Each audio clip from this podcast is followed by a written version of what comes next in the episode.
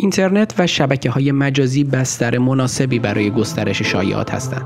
بعضی احمقانه و خندهدار و تعدادی تبلیغ خرافات و اطلاعات غلط می‌کنن. برای همین ما تصمیم گرفتیم روشی برای تشخیص این شایعات ایجاد کنیم که برای اکثرشون کارا خواهد کافیه از خودتون بپرسید آیا این شایعه افراد ثروتمند و قدرتمند رو هم تحت تاثیر قرار میده اگه پاسختون مثبته پس به احتمال زیاد درست نیست اجازه بدید در مورد سه شایعه آزمایش کنیم.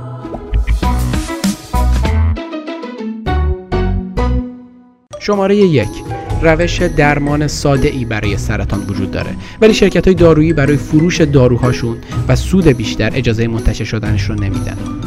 آیا واقعا افراد ثروتمند هم از سرطان میمیرند؟ خب مثلا مدیر سابق شرکت اپل استیو جابز. اگه پاسختون مثبته پس درمان ساده ای برای سرطان وجود نداره. شماره دو دود بجامونده از هواپیماها باعث نازایی یا بیماری های دیگه میشه.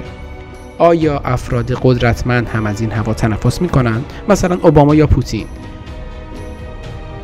پس این شایعه هم درست نیست. شماره 3 شایعه پایان دنیا. دنیا به زودی به پایان می‌رسه. ضد مسیح. تقویم مایه ها موجودات فضایی. آیا افراد ثروتمند نگرانی در این مورد دارند؟ نه. پس دنیا به زودی به پایان نمی‌رسه. این روش ممکنه برای هر شایعه ای کارا نباشه ولی حتما برای خیلی هاشون موثره. پس بعد از این اگه کسی براتون شایعی رو فرستاد حتما این ویدیو رو براش بفرستید و شاید یکم در مورد انتخاب دوستاتون تجدید نظر کنید.